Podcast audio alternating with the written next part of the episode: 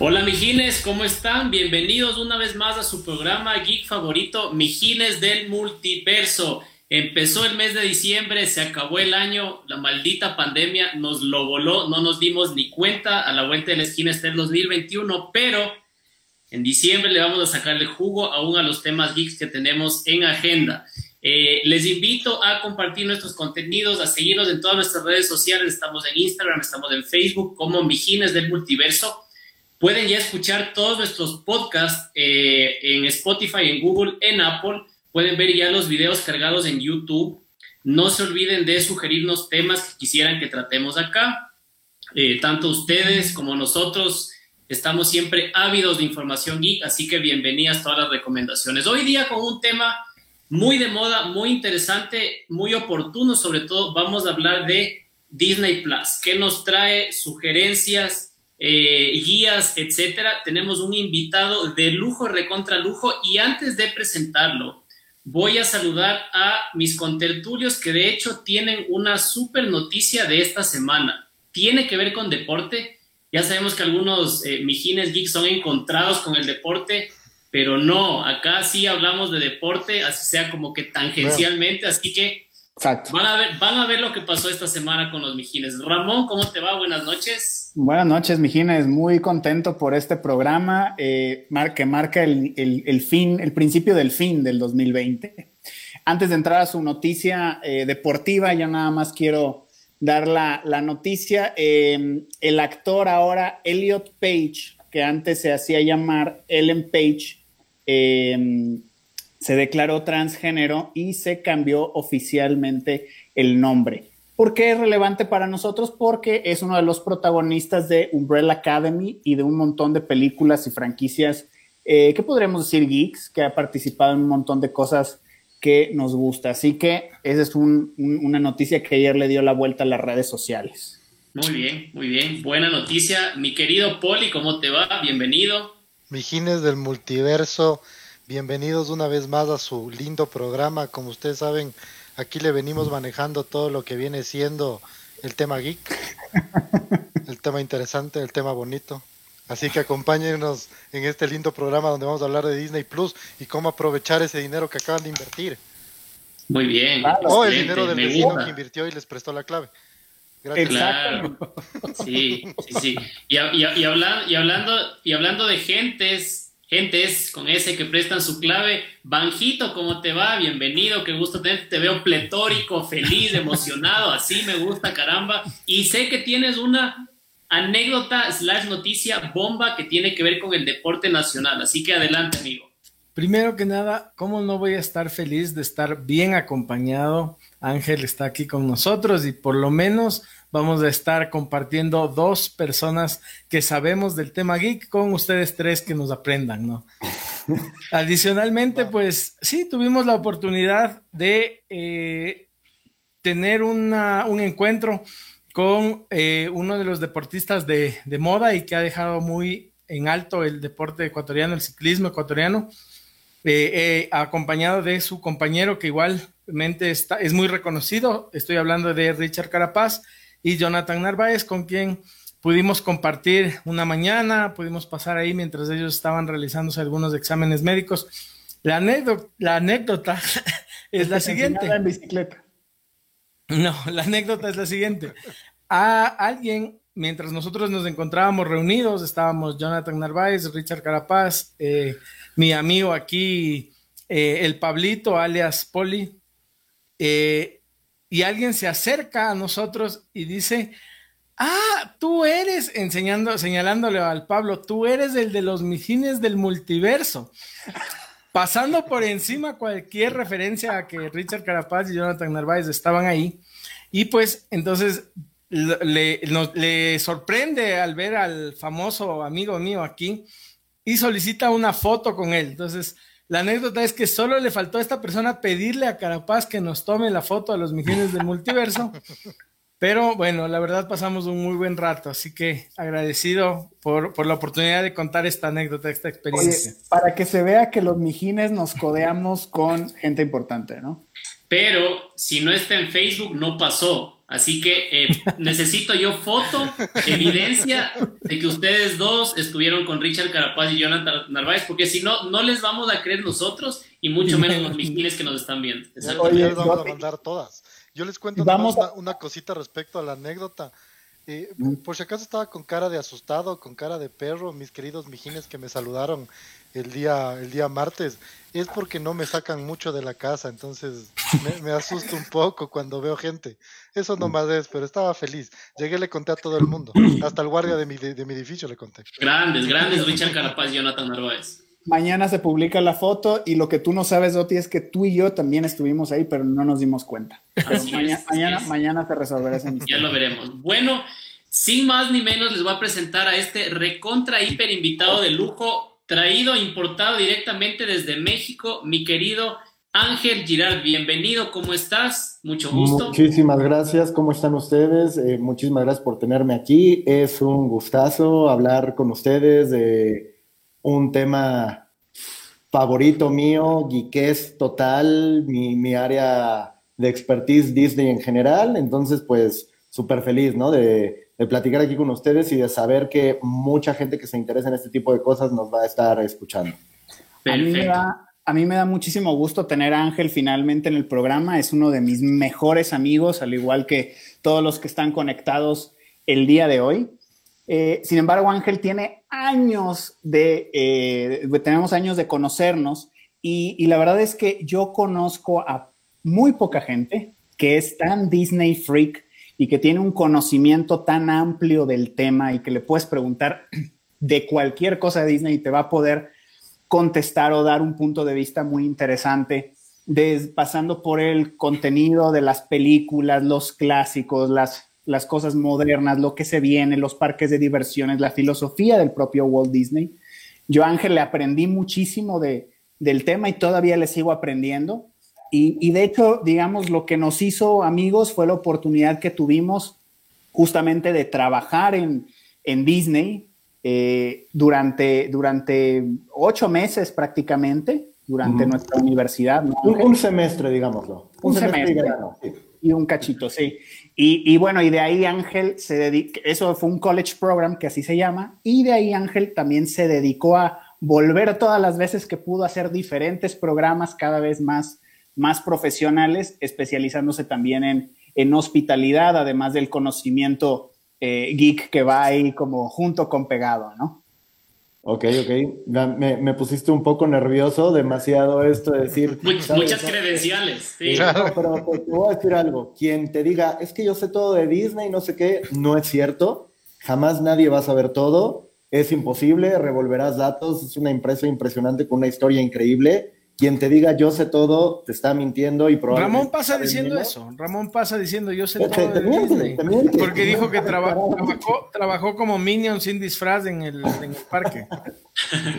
te ha mentido, pero, pero bueno, tal, tal vez sí, sí he tenido la oportunidad de estar muy de cerca en los parques. Creo que esa sería mi área de, de mayor experiencia, pero por supuesto siempre he sido muy fanático de la compañía en general. Entonces, vamos a ver qué sale en esta plática. Seguro algo padre.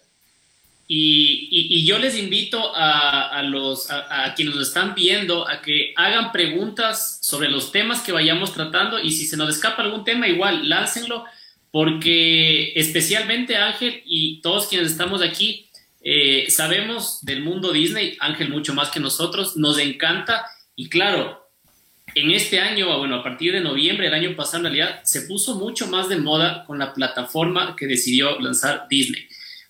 No conforme con haber dominado absolutamente todo el mundo del entretenimiento, dijeron, ahora nos vamos a, las plataformas de streaming y en realidad la rompieron. Eh, hablábamos en, capítulos anteriores que con tan solo 10 u 11 meses de lanzamiento ya tenían más de 60 millones de suscriptores en, Disney Plus. Es una locura, es una locura y para mí crecerán exponencialmente. Eh, yo me imagino, Ángel, que tú debes estar particularmente emocionado de que exista una plataforma exclusiva de Disney por todo el contenido que nos puede ofrecer. Eh, para una persona eh, que no está muy familiarizada con el universo Disney, que obviamente lo conoce por cultura general, eh, ¿qué le dirías que puede encontrar en Disney Plus? Así, muy a breve rasgos, es decir, qué sé yo, películas románticas del pasado, clásicos, producciones exclusivas. Muy brevemente, ¿qué podemos encontrar en Disney Plus? mira, creo que, si no me equivoco, salió al mismo tiempo en toda América Latina, hace muy poco, creo que en Estados Unidos ya lleva el año. Eh, me atrevo a decir que en América Latina somos muy famosos por poder accesar a esos links, cosas, etcétera, antes de que nos lleguen, pero, pero bueno, digamos que eso no ocurrió, que apenas lo estamos conociendo y que todo va, estamos familiarizándonos con eso. ¿Qué podemos encontrar? Podemos encontrar todas las películas clásicas, todo Pixar, eh, Marvel, Star Wars, algunas series originales. Hay muy buen material para quien, digamos, es un fan pues hardcore, tal vez más allá, alguien que sí busca saber el detrás de cámaras de esto, cómo se produjo esas cosas. Hasta ahorita sí he encontrado muy, muy buen material. También me clavé un poco en lo de National Geographic, ya vi un poquito de lo de Jeff Goldblum, o sea, hay, hay bastantes cosas, el contenido está de muy, muy buena calidad. Por supuesto, el enfoque es muy diferente a lo que podrías encontrar en Netflix o Amazon en el aspecto de la empresa es familiar, es un entretenimiento dentro de todo sano. Hay muchísimas cosas que puedes encontrar. Definitivamente el mercado grande son probablemente familias, papás con niños, niños, etcétera, pero sí me sorprendió ver que había más de lo que esperaba que hay para todos los gustos. Tal vez habría que ver cómo va creciendo, cómo se va desarrollando. Creo que ahorita si lo comparas con un Netflix, un Amazon Prime, no, no hay suficiente. O sea, creo que sí hay mucho, pero como sea, está, está enfocado a quien sí tiene un conocimiento mediano de lo que es eh, Disney. Ahora, para alguien que no esté tan familiarizado con la marca, es una excelente oportunidad para familiarizarse con ella. O sea, creo que por más que no estés familiarizado con la marca, sabes que es Toy Story, sabes quién es Mickey Mouse, entonces cualquier tipo de curiosidad o de decir, ah, sí, yo de niño vi esto, se me antoja verlo otra vez, eh, ahí va a estar, ¿no? Ángel, si me permites, Martín. Ángel, una pregunta. En Disney no podemos conseguir, en Disney Plus no podemos conseguir algo que no sea de Disney. Porque obviamente a mí lo primero que me preguntaron cuando compartí eh, la, la claqueta, cuando compartí la imagen que nosotros tenemos, fue, yo tenía Netflix y ahora me quitaron Frozen, me quitaron las películas que tenían, supongo que es la estrategia de mercadeo lógica, pero la pregunta es, si yo tengo Disney, ¿no puedo acceder a algo que no sea de Disney eh, o de sus primos? Hasta, hasta el momento yo no lo he encontrado. No, no creo que vaya a ser así. Muy probablemente así como ha estado habiendo adquisiciones y alianzas. O sea, ahorita tal vez para nosotros pues ya resulta normal saber que, que Marvel es Disney, que Star Wars es Disney, pero o sea, muy probablemente esto va a desencadenar que sigan adquiriendo cosas y aparecerán caricaturas de una cosa, películas de otra, que, tal vez no eran de ellos, pero habrá compra de licencias de propiedad intelectual, etcétera. O sea, hasta ahorita yo no he encontrado algo que diga esto no es de Disney o que yo no supiera que era de Disney, pero quién sabe qué pueda pasar. O sea, definitivamente sabía que habían adquirido, por ejemplo, National Geographic, pero no, no sabía que había tanto material. O sea, no, no lo he visto tanto a profundidad, pero sí hay muchísimo. Hace poco, no sé si era noticia en serio o no en serio, pero aquí en México al parecer Disney Plus se supone que podría llegar a ser series exclusivas con, actores mexicanos, con presentadores mexicanos. No sé si eso sea verdad o no, pero sí, me atrevo a, decir que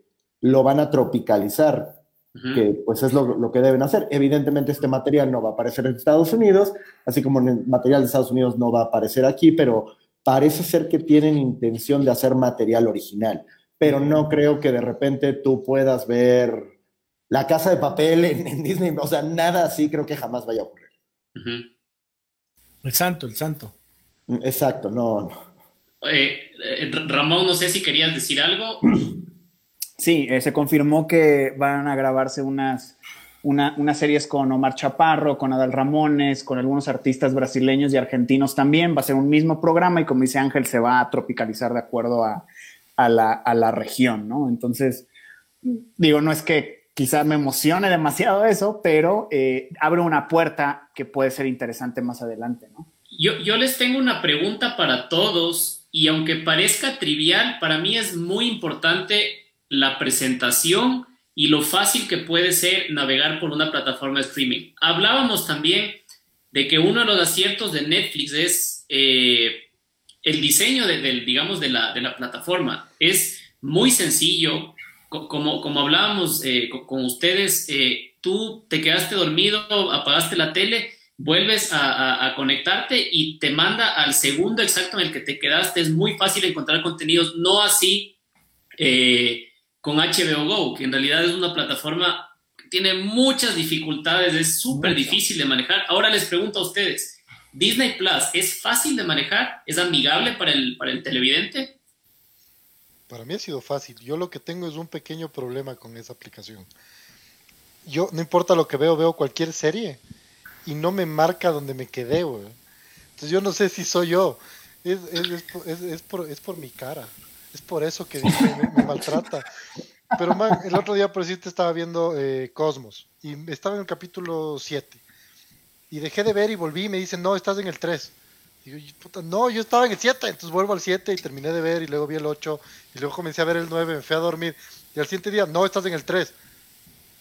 Me quedé, ¿quién sabe más, tú o yo? ¿Sabes qué pudo haber pasado?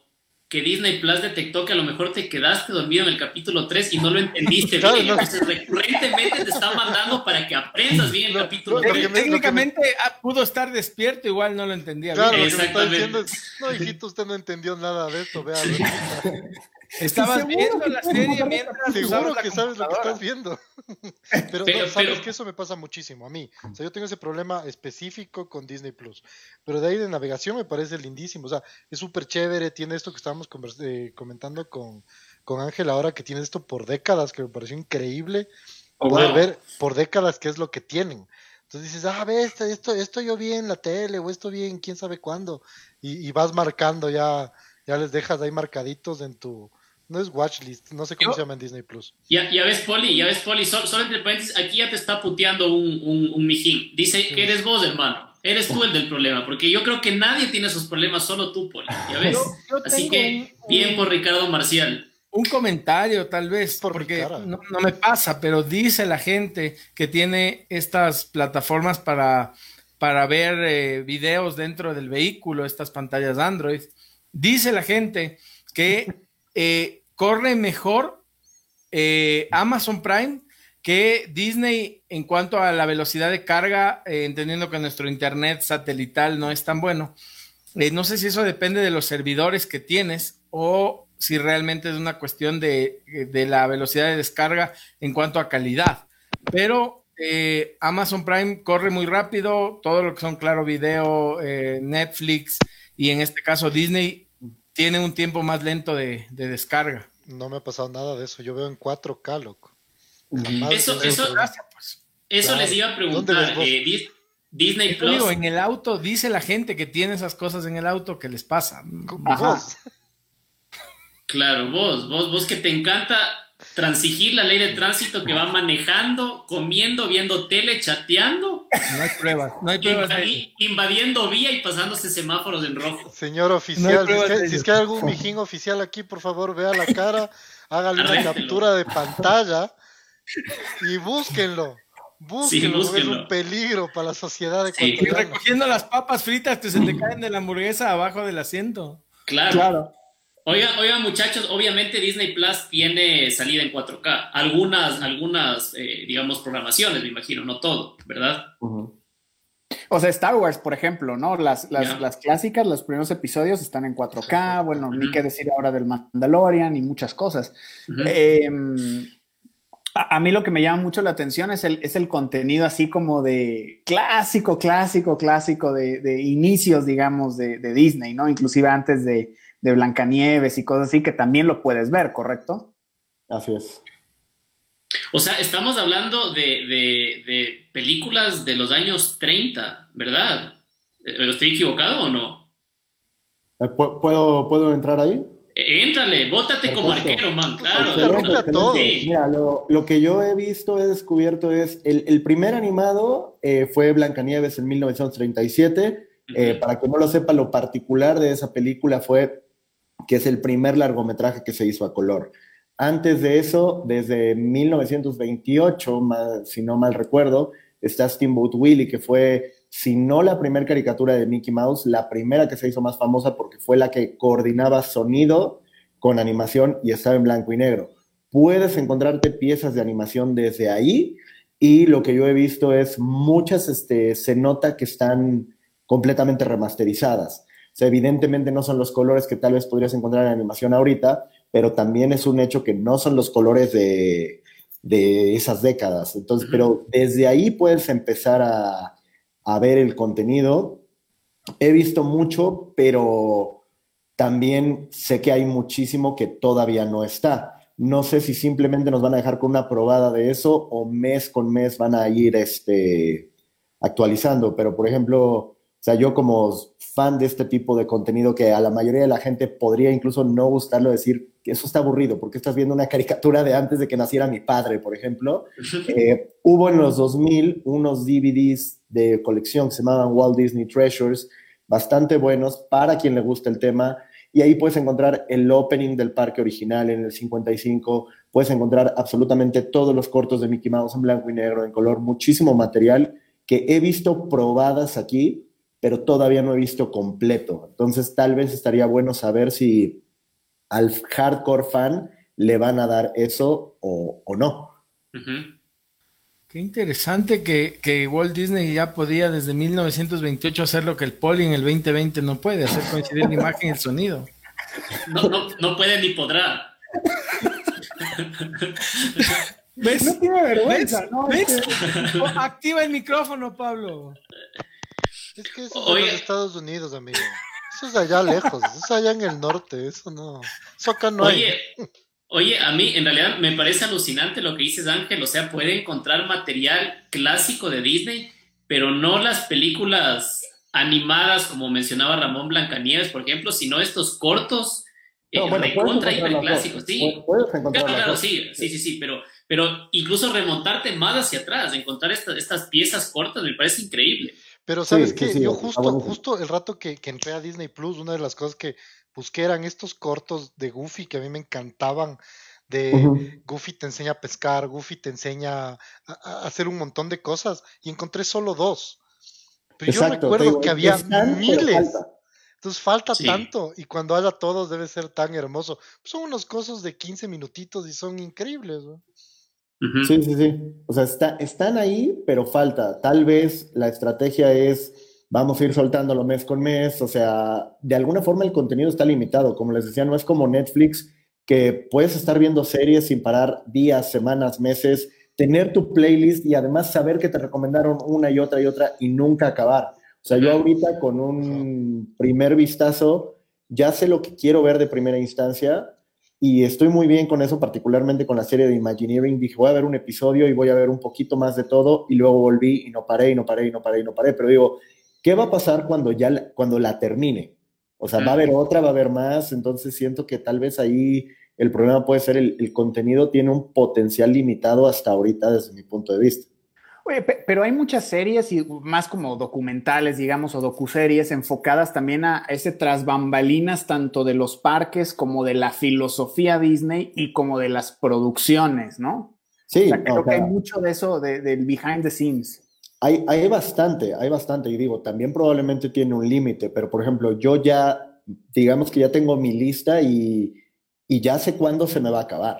Entonces, ¿cuándo va a salir material nuevo? Porque tienen para producir muchísimo, o sea, hay muchísimo este, backstage, tras bambalinas, todo, todo esto, y hasta ahorita yo digo, estoy súper bien, pero sé que se me va a acabar. Yo, yo, por ejemplo, me acuerdo que de las primeras cosas que busqué el día que se estrenó Disney Plus fue Pato Darwin, los, los ositos Gomi, eh, la serie de Spider-Man de los 90. O la de, la de, antes, la de Spider-Man y sus amigos con Estrella de Fuego y, y Iceman. yo estaba así de quiero, ver eso ya. Es, es, es, muy buena, pero la de los 90 tiene un lugar muy especial en mi corazón. Es increíble, increíble, increíble. Pato Aventuras. Gárgolas. Están gárgolas. Sí, cuando vi que estaba gárgolas me, quedé loco.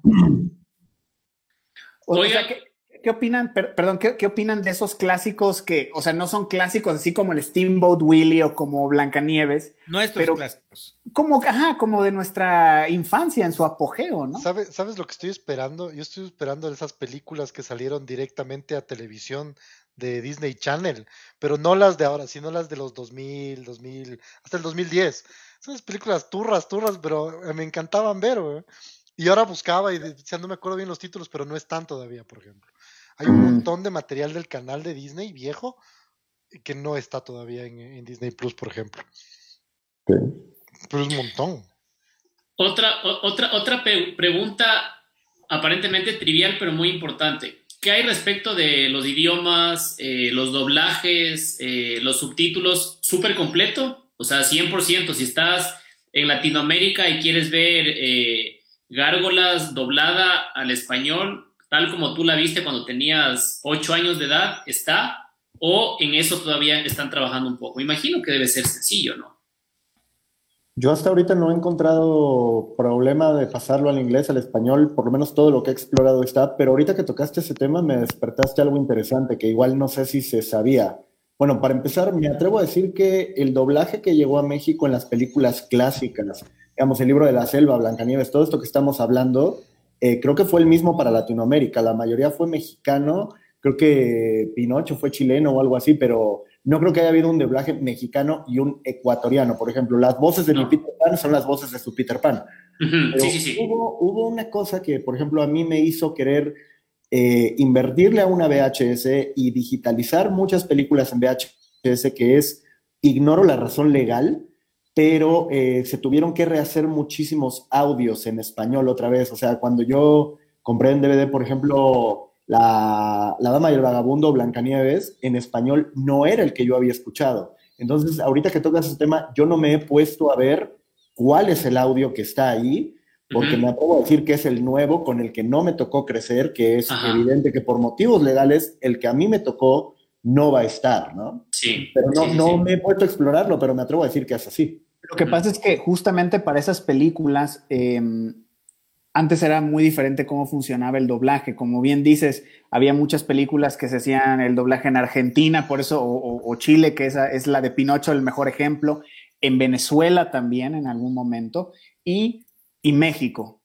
Y actualmente se han tratado de estandarizarlo y han hecho nuevos doblajes, justamente en algunos casos como regionalizando ciertas expresiones e inclusive unificando eh, eh, como la intención, digamos, del personaje. Y ha sido una tarea que, que, ha sucedido, yo te diría, desde hace como unos 16, 15 años para acá. Entonces, por eso encontramos lo del doblaje. A mí lo que creo que de las cosas más polémicas al respecto eh, tiene que ver con Los Simpson, que solamente hay dos, dos temporadas actualmente. Y yo creo, yo sospecho que en parte las primeras deben de tener justamente un tema ahí legal por el doblaje eh, que, que tenían originalmente. Y como sabemos, las voz, la voz de Homero y la voz de muchos de los personajes cambió, cambió el cast, eh, que será como en la temporada 7, 10, no me acuerdo. Entonces, a lo mejor tiene algo que ver también por ahí. Sí, en, el, eh, los, los, digamos, del doblaje eh, mexicano de Los Simpson cambia en el 2007 a partir de la película. Y eso es temporada 16 o 17 más o menos. Eh, un poquito antes tal vez. Claro, no se pusieron de acuerdo entre los actores, el gremio de los actores y, y la productora y ya se fue todo al demonio. Pero bueno, no sé, no sé Ramón si podemos hacer un alto aquí para que nos ayudes leyendo mensajes porque hay muchos comentarios de, gente que está prendida en la transmisión por ahí Pilar, Pilar, este, la, la, esposa de Ángel, nos saluda y dice, los documentales están increíbles y habla algo muy interesante también. Dice, La Dama y el Vagabundo sí cambió el doblaje, ya no está la canción de los gatos siameses. Y también en el remake ya, no, ya los siameses son diferentes, porque también, claro, hay muchas películas que creo que no han evolucionado de una, de una forma tan amigable con los nuevos tiempos y hay como estas señalizaciones de, este tipo de, que te pueden remitir a temas de racismo y cosas así, ¿no? Por ahí Ricardo Marcial nos dice, eh, el 4K es de chiste porque eh, no es nativo, es solo rescalado. Creo que se refiere a los, de, a los del episodio 4, 5 y 6 principalmente, que me imagino, yo no los he visto, yo solo he visto otros y otros cosas que sí las he visto en 4K. El Mandalorian está en 4K, ¿no, Poli? Sí. Es decir, por ejemplo, eh, por ahí dice Lorena Lizzie McGuire, Sol Batidas dice, sí, faltan películas y mm, eso por ahora. Ángel, una pregunta. Tu, no sé si canción podríamos decir o, sonido favorito de las películas, un poco retomando lo que, lo que hablábamos de los cambios.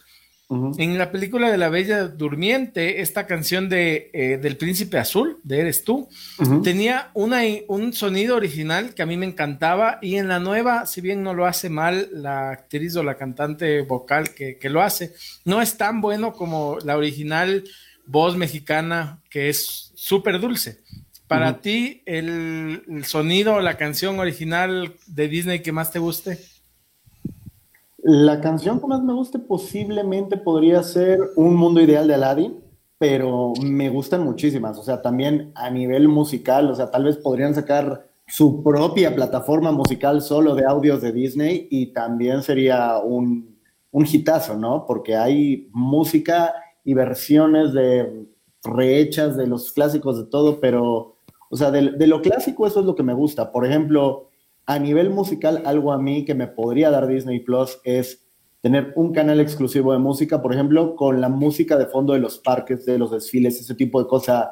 Yo soy de las personas que no, no me pongo a trabajar con música o algo así, pongo en la tele, en el Netflix, algo con lo que esté relacionado y lo voy escuchando. O sea, si tú me pones esos audios de música ahí, eh, eso sí sería una razón por la que yo digo, gente como yo, inmediatamente lo adquiriría. Ahorita que tocaste el tema de la música, tal vez es algo que podría, podría este, también estar ahí, pero también definitivamente el audio con el que crecimos creo que siempre va a ser el mejor para uno. Ya sería cosa después de ver con los niños de ahora o, con quien le tocó la transición, decir cuál te gustó más, el tuyo, o sea, podría jurarte que el que le gustó más es con el que creció. Es que fíjate, fíjate, fíjate, fíjate una cosa y solo entre paréntesis acotando lo que dice Ángel, es verdad, a mí me, me gusta ver eh, el contenido audiovisual en el idioma original, sea que provenga de Estados Unidos, de Europa, de Asia, de donde sea, porque me parece que en realidad ves mucho más la actuación de, quienes interpretan la, lo que estás viendo.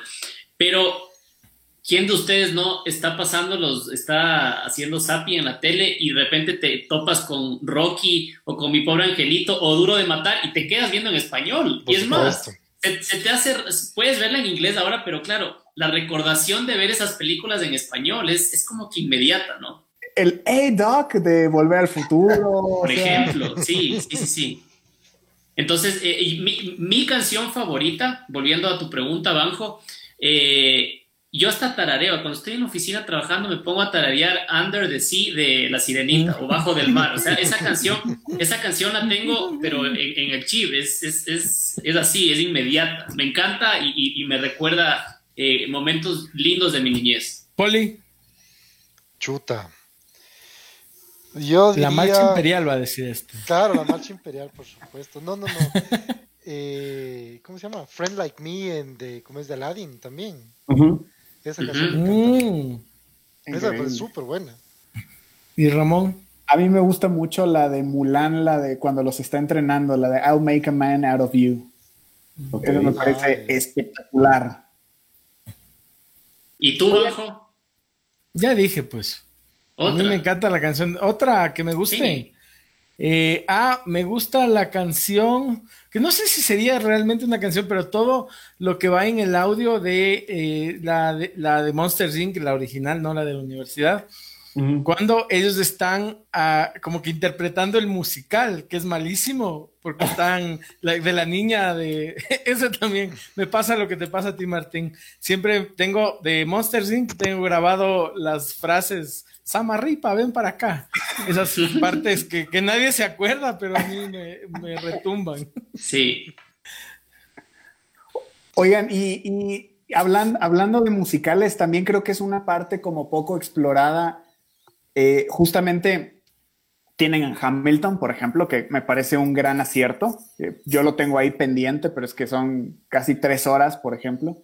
Pero hay otros musicales que, que obviamente produce Disney a nivel teatral, Broadway principalmente, que sería interesante mm, pues tenerlos, quizás no todos, pero poco a poco. Por ejemplo, Aida se me viene a la mente que es un, es, un clásico de Disney, pero clásico en el teatro, ¿no? Entonces, eh, algo así me parecería como súper interesante tenerlo a, a, disposición, ¿no?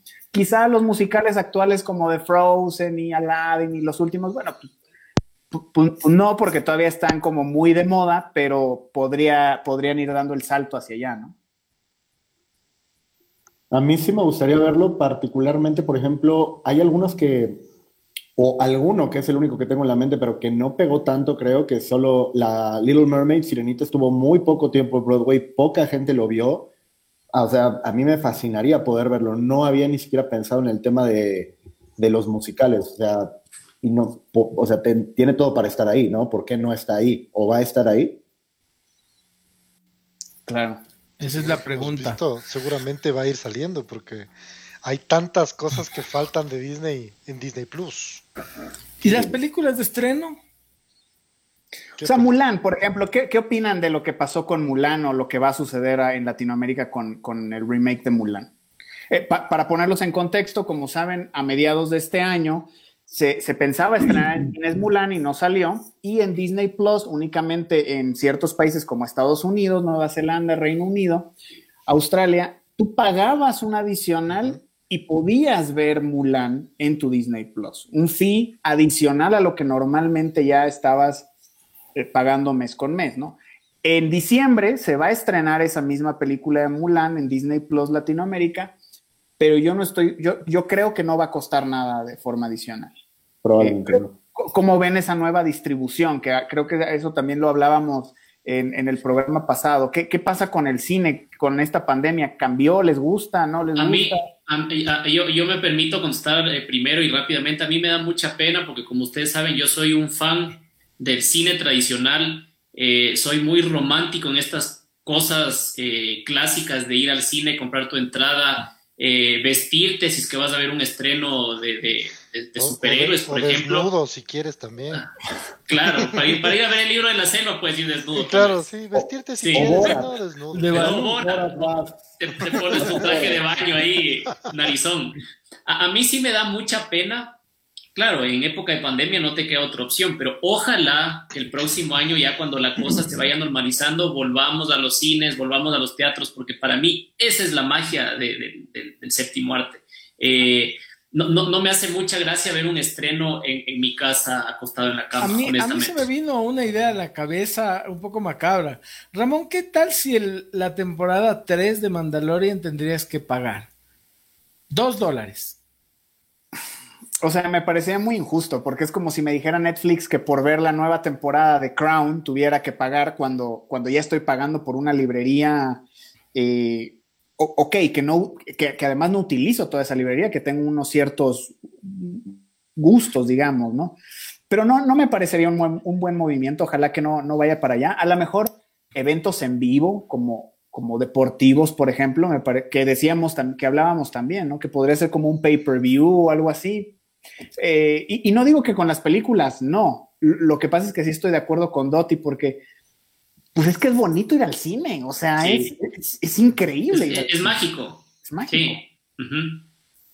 Ángel, el mejor recuerdo que tengas de algún parque, yo solo he tenido la oportunidad de estar una vez y creo que no pude escoger una mejor fecha que sea en Halloween. Okay, y la, okay. las Not So Scary eh, Disney Night, creo que era algo así. Y la Mickey Not So, ahí, ahí va el nombre completo, Mickey Not So Scary Halloween Party. Eso.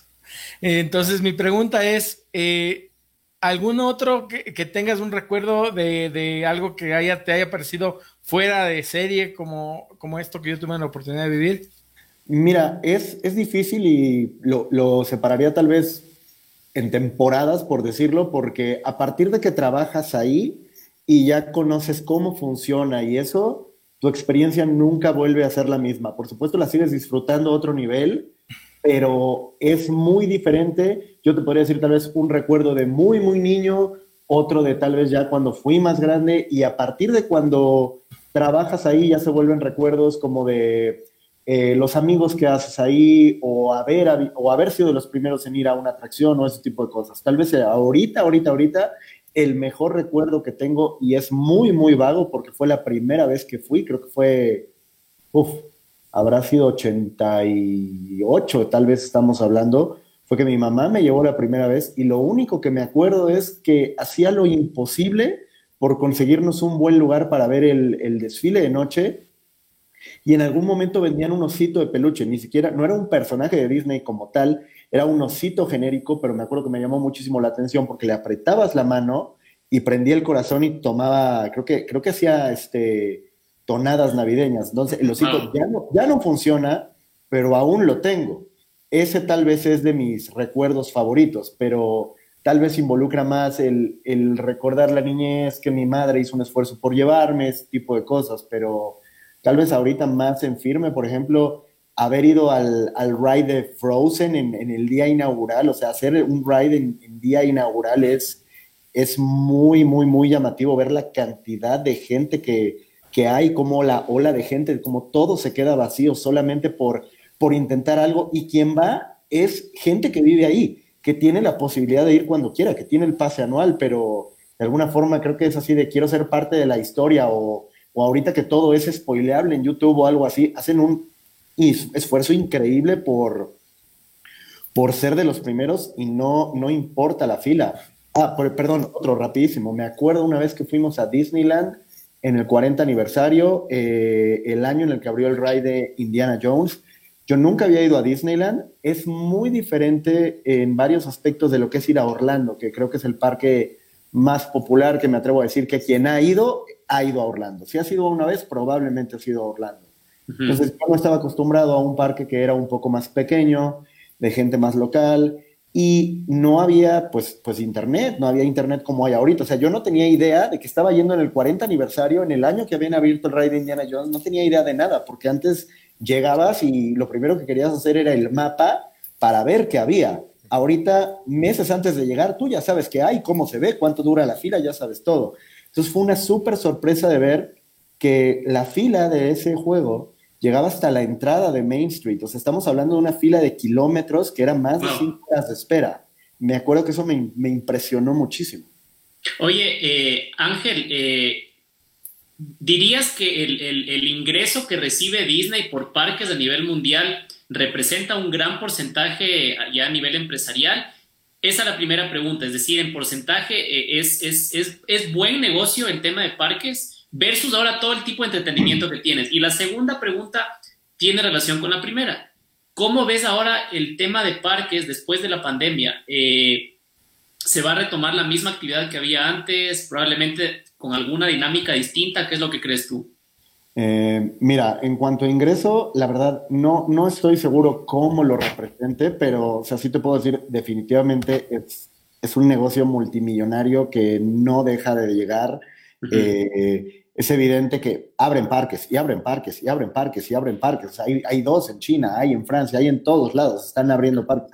Sí es un negocio, ignoro qué tan representativo sea, pero son cantidades eh, absurdas de dinero. Ahora, yo no puedo imaginarme el nivel de gasto que también involucra tener ese parque abierto. Lo que tal vez sí te puedo decir sin temor a equivocarme mucho es el dinero no está en las entradas. Las entradas, incluso me atrevo a decir, son para regular la demanda, para estar seguros que la cantidad de gente que puede soportar el parque es la que es. Porque el dinero real está en tenerte adentro, comprar una soda, comprar un muñeco de peluche. El merchandising, ahí, todo eso.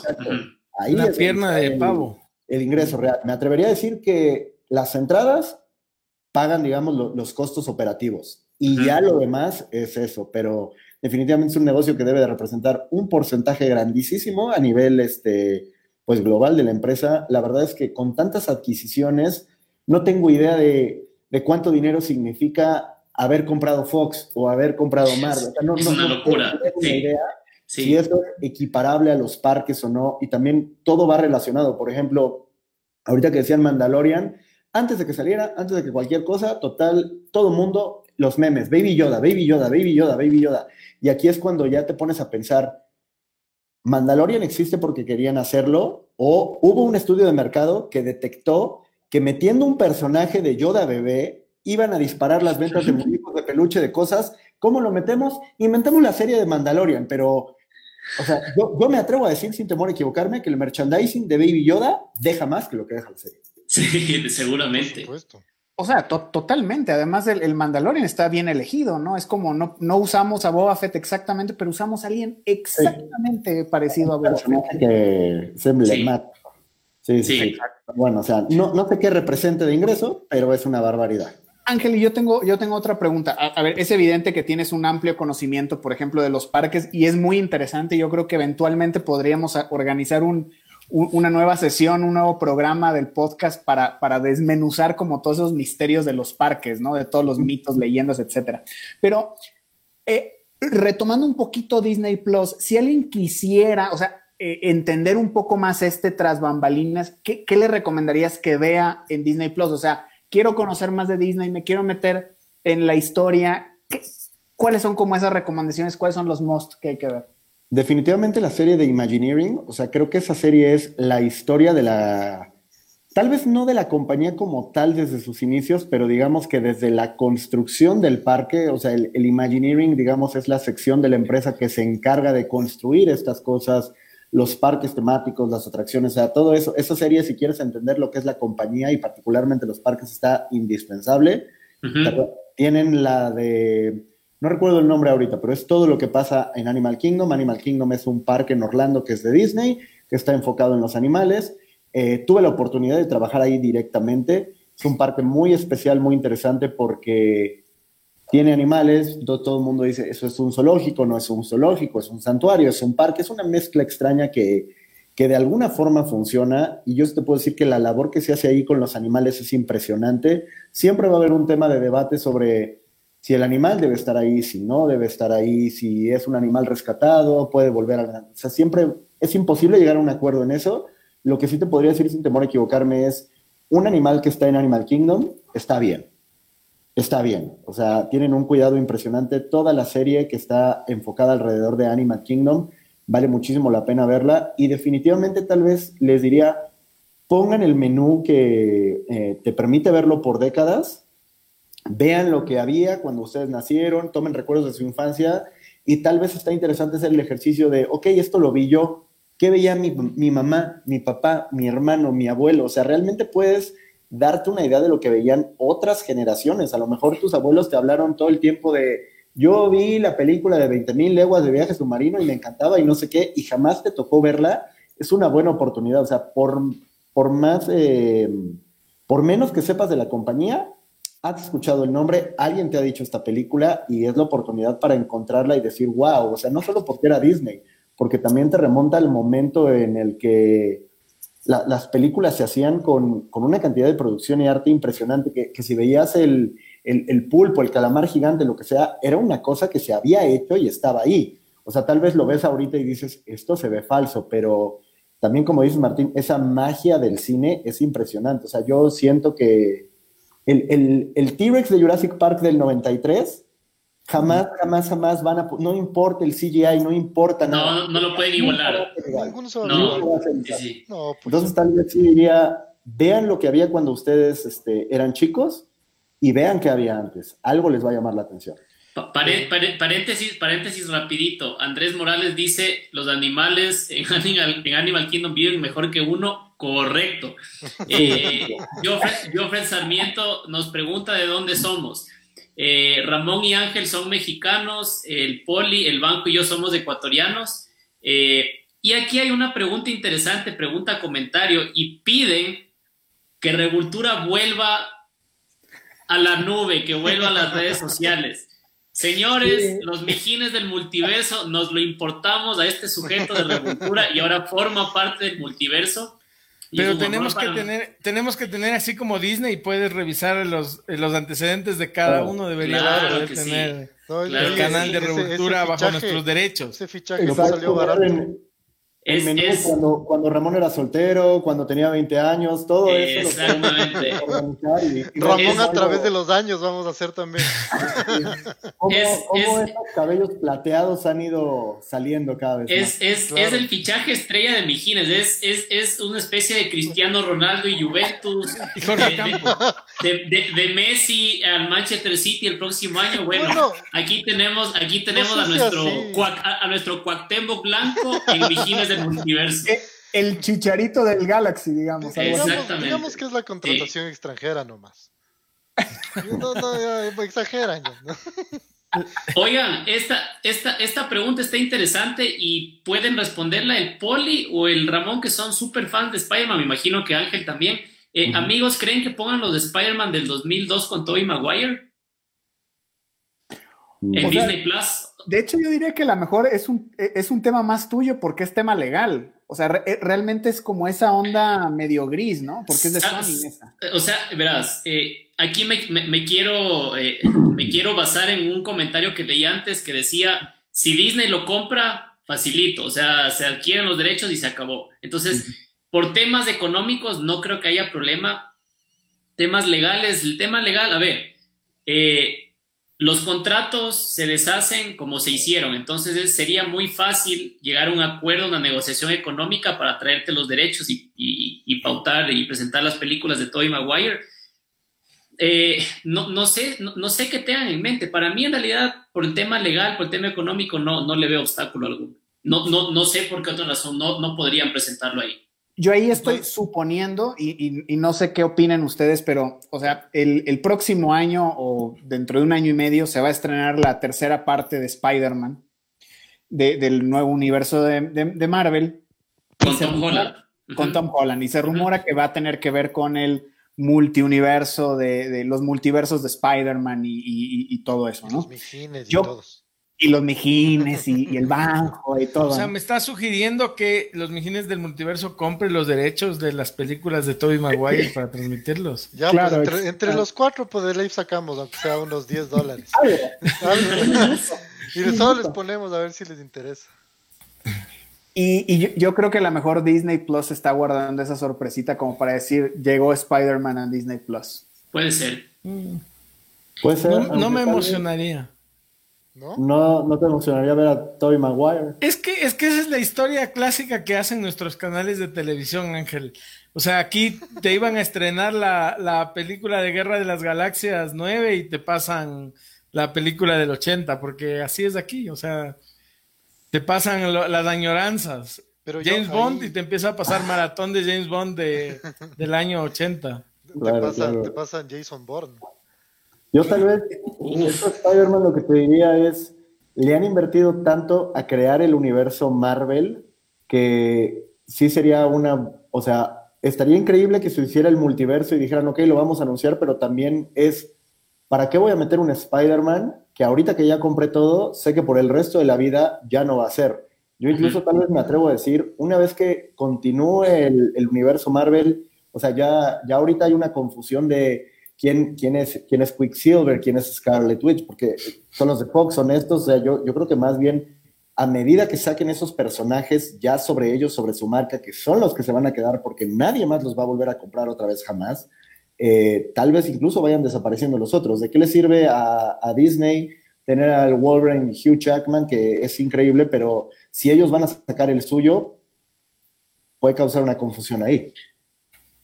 Sí, probablemente sería más conveniente que se esperen unos años y lanzarlo como algo así súper de, añoranza, de, oh, mira, el, Wolverine de hace 25 años. Pero ahorita sí, yo, yo, estoy, yo, estoy alineado ahí con, con Ángel. No, no, me gustaría tanto, o sea, es, esa inmediatez, o sea, eh, si te pones a ver Toy Maguire es del Spider-Man viejo, pero es del 2002 al 2006, o sea, tampoco es que es tan viejo, o sea, no es como... O sea, es el, Spider-Man de hace 18 años. No es tanto tiempo si te pones a ver. Lo que pasa es que hay tanto contenido en esos 18 años que tú crees que es súper viejo, pero no es tanto así. Mm, es verdad. Oye, yo les, yo les tengo otra pregunta de Disney Plus. ¿Qué les gustaría ver en Disney Plus? Obviamente que sea, que sea de, Disney o, a lo mejor algo que hayan buscado y que no encontraron, un clásico, algo nuevo. Yo quiero que ¿Qué les quedó Quiero salir yo en Disney Plus. el, chavo, del 8 estaría bien, tal vez. Uy, chavito. Los polivoces, man, qué bien. Contenido familiar, ¿no? No, pero mira, antes cuando estábamos platicando yo les decía, yo, y creo que mucha gente compraba la película en, ya revelaré mi avanzada edad, en beta, después en VHS, después en DVD, después en DVD edición platino, luego en Blu-ray, en Blu-ray platino, doble diamante, todo, es la misma, es la misma, es la misma, es la misma. Pero yo personalmente las adquiría porque lo que me interesa son los special features. A mí lo que me gustaría ver es que cuando yo doy clic en, en Alicia en el País de las Maravillas, salga un menú de todos los special features que han aparecido en DVD, en Blu-ray. O sea, yo, tengo una edición muy, muy buena de Blu-ray que tiene un material increíble. Ahora, te digo, fan muy, muy especial, muy hardcore, probablemente el fan normal te va a decir, yo jamás voy a ver eso, ¿no? ¿Qué me importa ver el especial de 1950 en blanco y negro? Pero a mí sí me gustaba y yo compraba el DVD por eso. Entonces, a mí me gustaría que, que los special features que han sacado en DVD, en Blu-ray, en estos formatos de los clásicos, los pusieran en algún momento en algún lugar. Todos aglutinados así en un solo, en un solo contenido. No, no sé pues cómo, pero eso me queda de ver. O sea, sí sería súper cool, pero creo que justamente ese tipo de cosas es lo que te llama a que compres del DVD. o sea, hay gente que le gusta tener su le gusta tener su set físico, ¿no? No es lo mismo tener tener la app y donde ves todo lo que quieres que tener tu set físico de películas. Ahí te hablan, Martín. Yo, sí, yo. Es que sí, sí, sí, o sea, poder palpar tus, las, películas y eso, o sea, es, es, bonito. Pero obviamente también estos, estos, estos extras le dan, o sea, para no decir lo que tú dices, o sea, estoy comprando la misma película en seis formatos diferentes. No, pues me están dando. Me dan valor. Me están dando un valor agregado, me están dando algo extra. Que sí sería chévere que esté en Disney Plus. Tal vez no en la misma capacidad, pero sí. Por ejemplo, a mí me gustaría mucho sí que haya un extrita, alguna cosita, algún detallito eh, adicional por cada película. Ramón, ¿qué quisieras tú que, haya en Disney Plus? Yo, yo de niño veía una película que se llamaba, eh, e, en español se llamaba La leyenda del lobo, que era como una película documental de Disney de hace, uf, que básicamente seguía la vida de un coyote desde su nacimiento hasta que muere, como si fuera un, un documental, pero tenía una historia ficticia detrás. Entonces, Creo que en inglés se llama The Legend of Lobo, me parece. No sé, Ángel, si tú recuerdas esa, esa película. Me suena muchísimo, no lo recuerdo como tal. Eso fue lo segundo que busqué después de Gárgolas y los cartoons que les decía, y me, o sea, no lo he encontrado todavía, yo creo que no está, y eso es lo que a mí me gustaría. Antes de que sigan los demás respondiendo, quiero leer lo que dice uno de nuestros mijines, eh, Sol Bastidas dice que la película que ella buscó era la de Un ángel en el equipo con, con Danny Glover, me parece. ¿Es Danny Glover? Ah, ah, ahí me, tomaste la lección a mí, no me acuerdo. Poli, danos el dato. Sí. Estoy, buscando ahorita, espera un ratito. Bueno, esa película yo me acuerdo que la veía de niño y es muy buena. O la recuerdo muy buena. No, no me parece ningún, ningún, ningún Danny Glover aquí. No, el de Arma Mortal, no. No, no. ¿Sabes qué otra cosa estaría buenísimo ver que a mí me fascinaría? Digo, no, no sé si todo el mundo lo ubica esto o no, pero cuando se dio la noticia que se iba a hacer el parque original de Disneyland, se financió con una serie de televisión que eran los episodios de, Disneyland, que salía Walt Disney hablando, empezaron en blanco y negro, después hubo a color, eso desencadenó otra serie de episodios llamadas El mágico mundo de Disney, El mágico mundo de color, eso también me falta, o sea, quiero poder ver esos episodios que, que fondearon el parque, cómo iban explicando los proyectos el mismo Walt Disney. Yo creo que eso sí va a aparecer, pero de entrada eso es lo que, lo que yo quisiera ver pronto. Perdón, ya encontré la película. En inglés se llama Angels in the Outfield. Sale justamente Danny Glover y Joseph Gordon-Levitt. No, no, no, la, que se refiere, la de, la que se refiere no, la de Danny Glover. No, la de porque cambiaban los nombres. Escúchame, carajo, no mentira. la de Disney se llama Angels in the End Zone y es con el, es con Christopher Lloyd. O no, con el No, Doc no, no, Brown. no. Sí, Hay, hay Doc hay Brown. hay ot- hay otra también que se llama Angels Outfield, in the Outfield. Pero la que, pero la- aquí dice clarito, Sol Bastidas, no es con el dog de Volver al Futuro, es la que yo te digo. Ah, bueno. ah, Hazme bueno. caso, Ahí- hazme ahí- caso. ahí- ahí- Mejor, no. mejor antes de que sigas haciendo el ridículo. Ramón, permíteme preguntarle a Ángel, Pregunta. disculpa si pregunto algo que no tiene nada. Tú trabajas en los parques, tienes diferentes funciones o, actividades que haces, ¿no? Me imagino que no siempre vas y haces lo mismo. ¿Qué es lo que más te ha gustado hacer como, como parte del mundo? Mira, te, te cuento rápidamente, o sea, para, para un internacional, digamos, la manera de llegar ahí es por medio de lo que mencionaba Ramón, que se llama el College Program. Hay muchas modalidades, para no entrar en detalles, es tú por medio de la universidad aplicas, probablemente vas, estás ahí un verano, un semestre, dependiendo de la manera en la que apliques. Hay muchísimas variantes de la misma cosa, puedes tomar o no tomar clases, o también por ser de X países en específico que necesitan por diferentes circunstancias, lo más fácil de entender es en el parque de Epcot hay una parte que se llama el World Showcase, que hay países diferentes. Para trabajar ahí tienes que ser de ese país. Esas son como que las formas más típicas de llegar. Una vez que escoges tu rol, si haces eso todo el tiempo, por lo menos durante el programa no te puedes mover. Ya si eres full time, vives ahí, trabajas ahí, estás en un lugar, pero luego te puedes cambiar, puedes estar entrenado en dos posiciones, a lo mejor agarrar horas extras uno en otro o algo así. Pero en esencia sí es lo mismo. Ahora pueden tener diferentes variantes. Una de mis favoritas es, yo trabajaba en una montaña rusa que se llama Big Thunder Mountain y por ahí Mm, Chile. qué cool. Entonces, una variante que tenían ahí, te podían sacar de lo que se llama rotación, que es, estás a la entrada, mides la altura de los niños, o luego mandas el carrito, o lo que sea, te pueden sacar de rotación para ayudar en el desfile. Y la manera en la que ayudas es poniendo los, lo- los bastones de donde amarran la cuerda, no estoy seguro cuál sea el nombre propio en español, los stanchions es en inglés, pones la cuerda, pones eso, y al final que pasan los carritos, lo vas retirando y también vas saludando a la gente y eres parte del desfile de alguna forma. A mí, eh, atracciones me gustó muchísimo, pero porque trabajé en esa que tenía esa variante. O sea, no sé si yo hubiera trabajado en, en una atracción pequeña, en, en el, en el carrusel, por ejemplo, lo hubiera disfrutado tanto, ¿no? Me acuerdo que Ramón me decía muchas veces, ¿cómo puedes estar todo el día apretando el botón y mandando el carrito? Y yo, es que tiene muchísimo más que eso, pero Sí. porque a mí me tocó una atracción muy grande.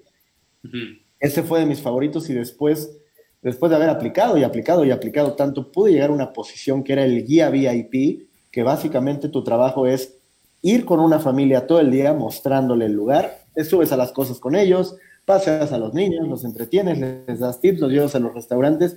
Yo creo que ese es el mejor trabajo que jamás he tenido y que jamás podré tener. No importa que sea después el presidente, astronauta, lo que sea, o sea, nada va a superar a ser guía VIP de Disney porque te pagan por ir todos los días a divertirte a un lugar que muchísima gente probablemente no va a tener la oportunidad jamás o ahorrará toda su vida para ir una vez. Entonces, eh, yo creo que eso va a ser algo que, que siempre me va a marcar, haber sido eh, guía VIP, es el mejor trabajo que jamás podré tener.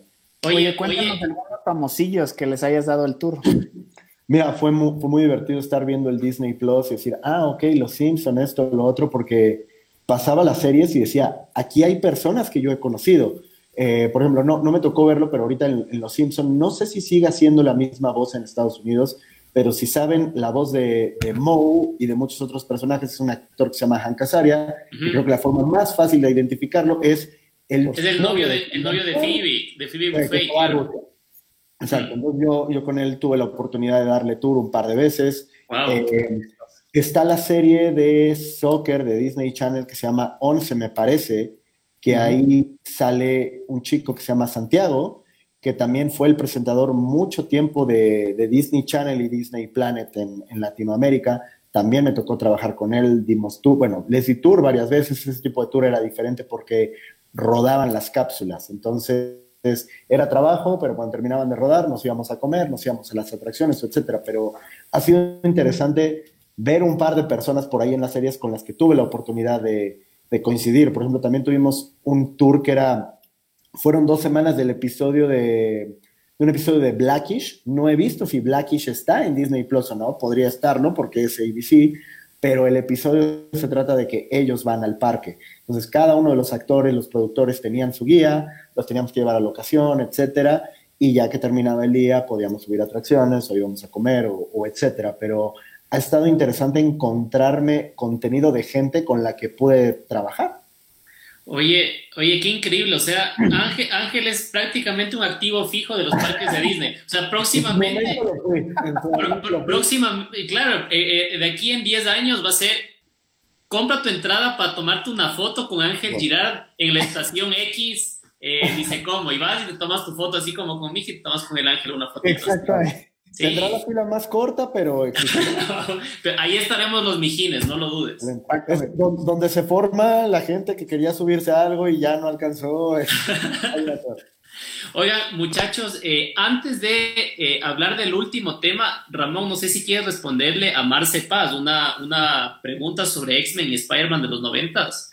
Dice, chicos, ¿volverán los X-Men y Spider-Man de los 90, Vengadores Unidos del 2010? De Spider-Man está la serie completa en, Disney Plus. X-Men también, yo, no lo vi, pero me imagino que sí. ¿Y, la de Avengers? Sí está también. Esa no estoy seguro. Esa es la única que no sé. Porque de Spider-Man está, están todas menos la de MTV, ¿no? Básicamente. Entonces. Eh, no sé si ustedes tenían algún otro tema en mente, pero yo quería al menos ir cerrando con este de acá. Eh, Netflix por ejemplo, HBO desde hace mucho tiempo eh, se han hecho famosos por sus producciones originales. Eh, ¿Qué esperamos de las producciones eh, originales de Disney de aquí en más? El Mandalorian es excelente, nos encanta a todos, es una, es una serie muy bien hecha, con, con mucho detalle, con fanservice, que es, como yo les decía, el programa anterior es muy difícil eso en Star Wars. ¿Qué me dicen de, los contenidos exclusivos y la producción propia de Disney? Series. Eh, ah, Ramón, tú sabes mucho más sobre este contenido. Fíjate que yo el fin de semana me aventé a ver una película que se llama Togo con Willem Dafoe, que básicamente te cuenta la historia de un, eh, en, Alaska, de una, ¿cómo se llamará? Criador de, de perros de trineo que tiene que viajar de punto A a punto B a conseguir una, una medicina, ¿no? Yo no estaba muy familiarizado con la historia porque está basada en hechos reales. Eh, no les quiero, no les quiero spoilear porque sí me parece una película increíble. A mí me, encantó, la verdad. Y, le da la vuelta a una historia que seguramente ustedes conocerán, no digo más, eh, pero me parece un contenido muy interesante y, que no es ni Mulan, ni el Mandalorian, ni, cosas que a lo mejor están tan de moda, ¿no? Entonces hay cosas interesantes. ¿Qué me dice el resto? Yo creo que hay full, full. imagínate con tanta, con tanta propiedad intelectual que poseen. Material para sacar originales en Disney Plus no les va a faltar. O por último hacer lo que haces y sacar 8000 series eh, sitcoms de eh, Light que sacas del canal de Disney y sacar para Disney Plus tampoco creo que sea un problema. Y aún así pasas viendo High School Musical. Por supuesto, todos los días.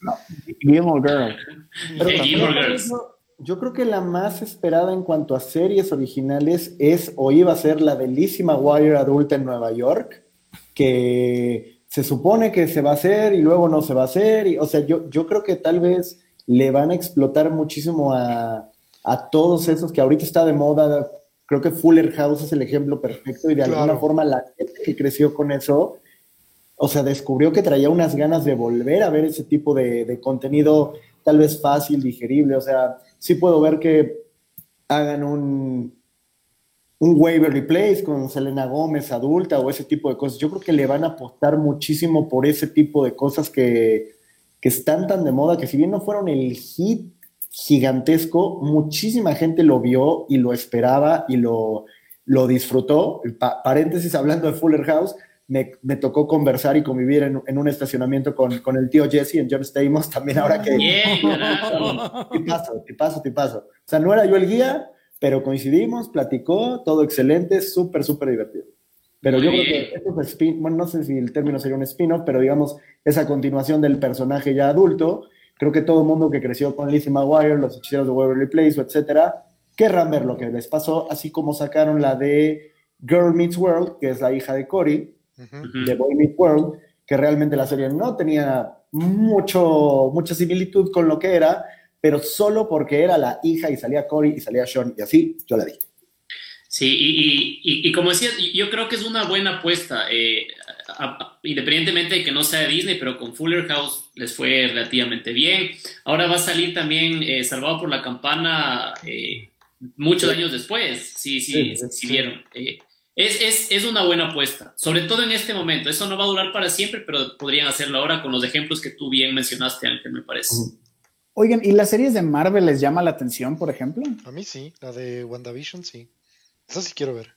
La, la otra, la de, ¿cómo se llama? Eh, Falcon. Sí. Soldado de invierno. Ya, esa no, esa no me llama la atención, pero la WandaVision sí. A, a- a mí, a, a mí sí me gustaría, pero no ahorita. Yo les he dicho varias veces. Denle un respiro, aguántate la risa un rato. No, o sea, tienes mucho por delante. O sea, no ahorita, no es el momento. Ya estamos. Yo, yo, yo al menos estoy abrumado del tema superhéroes en general, particularmente de Marvel. Y de hecho, creo que se han tomado un hiato, una especie de, de, de compás de espera que me parece muy prudente a mí. Pero no, que, que ha sido por culpa de la pandemia, ¿no? Pero Ha caído bien. ha caído bien. Ah, no, yo no digo que no, pero no, no ha sido porque han dicho, no, estamos agotados. Nada, echémosles más de encima hasta que Y se cochino atoren. dinero, El el, que- metal. Claro, para Sí. que se atoren los mijines, hasta que se mueran. Ángel, top 3 de películas de Disney en general. Te pongo difícil porque solo te dejo escoger tres, pero Ok, ok, Dale. pero en general, ¿solo Disney o todo lo que involucra? O sea, ¿también Pixar, también todo? ¿O solo Todo. Disney? Clásicas, clásicas, clásicas. es que para ti puedes ver una diferencia. O sea, quizás yo puedo entender Star Wars, Marvel y Disney, Claro. pero Pixar y Disney para mí sigue siendo uno solo. O sea, Más bien, más, más bien hagámoslo así. Tus, tus tres películas favoritas, tu podio de películas animadas favoritas de todos los Eh, tiempos. que, que- que estén en Disney Plus, digamos. Sí, Ya. sí, sí, Tengan sí. que ver con la marca. Ajá. Eh, yo te diría que en mi opinión, el primer lugar de animación clásica está empatado en La Bella y la Bestia y el Rey León. Se me hace que son las dos mejores piezas que han sacado. Si tuviera que inclinarme con una, creo que La Bella y la Bestia es la mejor que han sacado. Además, Pixar definitivamente eh, me encanta Ratatouille, pero creo que la mejor y la que marca un parteaguas en la historia por cuando salió lo que significó todo fue la Toy Story original. Me atrevo a decir que esa también es extremadamente importante, extremadamente importante y um, tengo muchísimas, tal, tal vez no esta, tal vez esta no entra en mi top 3, pero para mí es súper especial. Eh, la de los campeones de The Mighty Dogs, no sé si la vieron o la trilogía. Claro. Sí, sí, sí. de un equipo de hockey que entrena Emilio Esteves. La primera es muy buena, la segunda es mi favorita, la tercera ya la sacaron porque querían hacer dinero, pero, pero bueno, o sea, que de Sí. hecho no me he visto si están esas, ¿eh? pero a mí me marcaron muchísimo y, Sí y de hecho si en algún momento, por X o Y razón, tienen la oportunidad de ir a un partido de hockey de los Anaheim Mighty Dogs, muchísimas veces los niños que participaron ahí, que muchos de ellos ya son actores, lo fueron, ya no lo son, o de repente salen en papeles especiales, están ahí entre los fanáticos, a veces los invitan, abren el partido, les ponen alfombra roja, es súper interesante. Tal vez esas tres te diría que ahorita son lo que, lo que yo voy a ver, y, y Hocus Pocus, ah, cómo me fascina Abracadabra. Oh, Hocus Pocus, qué bien. Oye, Po- Po- Poli, lánzame tú, tu, tu top 3 de películas animadas. Ya, ya para no irme por las típicas, porque iba a decir Rey León, a las... no, ya. te voy a decir a Goofy Movie, puta que la película de Oh, Goofy bueno. me encantaba, era Excelente. maravillosa. De Sí, Pixar, mi favorita de Pixar es Cars, 100%, tal vez no sea la mejor de todas, pero es mi favorita. Y chuta, y una tercera, una tercera, ¿qué te podría decir? Una tercera. Ahí sí me dejaste. Ya sé, Hércules. No sé por Mm. qué, pero me encantaba ver Hércules cuando salió. Me la vi Es buena, es tres veces en buena. el cine y cuando volvió a salir en tele, igual me lo repetía, me gustaba un montón. Me gusta, me gustaba mucho esto del, del montage a lo Rocky, donde le pone, se pone a entrenar y de repente sale todo papiadote. Y dices, ¡ves, hijo de madre! Yo necesito esa canción en mi, yo necesito ese- esa canción en mi, en mi computadora. Claro. Buena, buena. Oye, Ramón, tu top 3. Híjole, sí, está difícil, pero eh, a ver, de, Pixar para mí me fascina Toy Story. Eh, en, cuanto a historia, me gusta mucho más Toy Story 2. Me parece que, es una gran segunda parte, porque hay este, este, tema de que a veces las segundas partes no son buenas, pero Toy Story creo que sí. Eh, de las películas animadas, Mulan, me fascina la película de Mulan, me encanta. Y, y una así como medio, medio rara que me guste. Iba a decir a Goofy Movie, pero ya me la ganó el poli. Es una bestia. Es increíble esa película. La música de esa película no es la mejor, pero a mí me encanta. O sea, porque además la edad en la que vi a Goofy Movie, te identificabas con muchas cosas que le pasaba al Max. Claro, por supuesto, pero cuando estás al fin, yo lloro, yo no, esa película puedo ver 80 veces y las 80 veces voy a llorar. Claro. Oye, y aparte es el sueño de todo adolescente, como quedar súper bien para que la chica se fije en ti, ¿no? Yo, yo, yo tendría que decir eh, Los Tres Caballeros. Ok. Me fascina y, realmente es una película súper entrañable para mí. Eh, no, no, no, me acuerdo de qué año es. Eh, Uf, debe ser antes del 50. Sí, pero esa película era cuando ustedes preguntaban en programas anteriores qué película ibas a rentar tú el viernes de tarde con tus hermanos o tus papás en la videotienda de tu barrio. Esa, todos los fines de semana, Los Tres Caballeros. Tendría que ser esa, La Sirenita, que también me marcó, me encantaba La Sirenita, me encanta hasta ahora. Y mm, no sé, no sé de, qué productora es, pero a mí El Dorado me encanta, que es más nuevita, ¿no? Creo que es DreamWorks. Ese es DreamWorks. Ese es DreamWorks, ¿verdad? Es muy bueno El Dorado. a mí me encanta, a mí me encanta.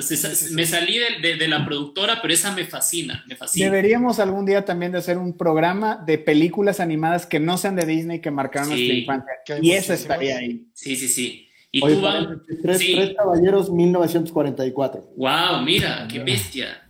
Qué bestia. Banjo, tu top Para mí, para mí, sin duda, o sea, la que más me gusta, Monsters Inc. Después, hay una película que siempre que la veo me hace llorar, que es esta de Fox and the Hound, creo que es. No, qué triste que es esa película, por Dios. Qué bestia de película. Y eh, por las canciones del libro de la selva. Increíble también, libro de la selva. Hay demasiado. Yo, aburridamente, como hardcore fan, te diría, agrego a la lista de animadas Blancanieves solamente porque es la primera. Todo mundo debería de verla, tiene que entenderla. Todo el mundo dice, es la princesa más aburrida, no sé qué, bla, bla, bla. Y yo, sí, pero lo que, lo que involucra esta película, lo que representa, o sea, si no se hubiera hecho esa película, ahorita no estaríamos hablando de esto. Así, así de importante es. Cuando te digan, no, es que es la princesa más aburrida, le dices más aburridas de ser vos. sí. Claro. Usted ese viejo perro, no hable. Claro. Claro. Oigan, muchachos, eh, vamos cerrando el programa. De verdad ha sido un honor, un gustazo tenerte aquí, Ángel. Eh, es la primera y no será la última, porque como decía Ramón, Hay mucho eh, Disney. Eres, eres, eres, eres, eres un tipo que conoce en, realidad el teje y maneje de Disney y hay un montón para exprimirte, hay un montón de temas que se nos quedan sueltos, pero los vamos a tratar en otros programas, así que muchísimas gracias por compartir tu conocimiento, por haber aceptado la invitación. Bienvenida a tu casa cuando quieras. Eh, es más, como siempre lo digo, vamos a hacer una votación aquí. ¿Quién quiere que salga el banjo y entre el ángel desde el próximo programa? Voten ahí, voten ahí. El mismo banjo vota en contra. Perfecto. Así que, eh, muchachos, muchísimas gracias a, ustedes también por, por, acompañarnos el día de hoy. Gracias a todos los que nos estuvieron viendo, comentando. Eh, no se olviden de seguirnos en todas nuestras redes sociales, como les digo. Cuéntale a tu abuelita, háblale a tu tía de nosotros, habla con tu vecino, al señor de la tienda que te vende los, los, huevos y el pan. Dile, ve, tienes que ver Mijines del Multiverso. Haznos famosos, comparte nuestros contenidos. Estamos en Instagram, estamos en Facebook estamos en YouTube, estamos ya con todos los podcasts en Spotify, en Google y en Apple. Nos vemos la próxima semana con un programón sobre Wonder Woman. Eh, ya les iremos comentando lo que se viene, así que no se despeguen de nuestras programaciones. Un abrazo y buena semana. Adiós.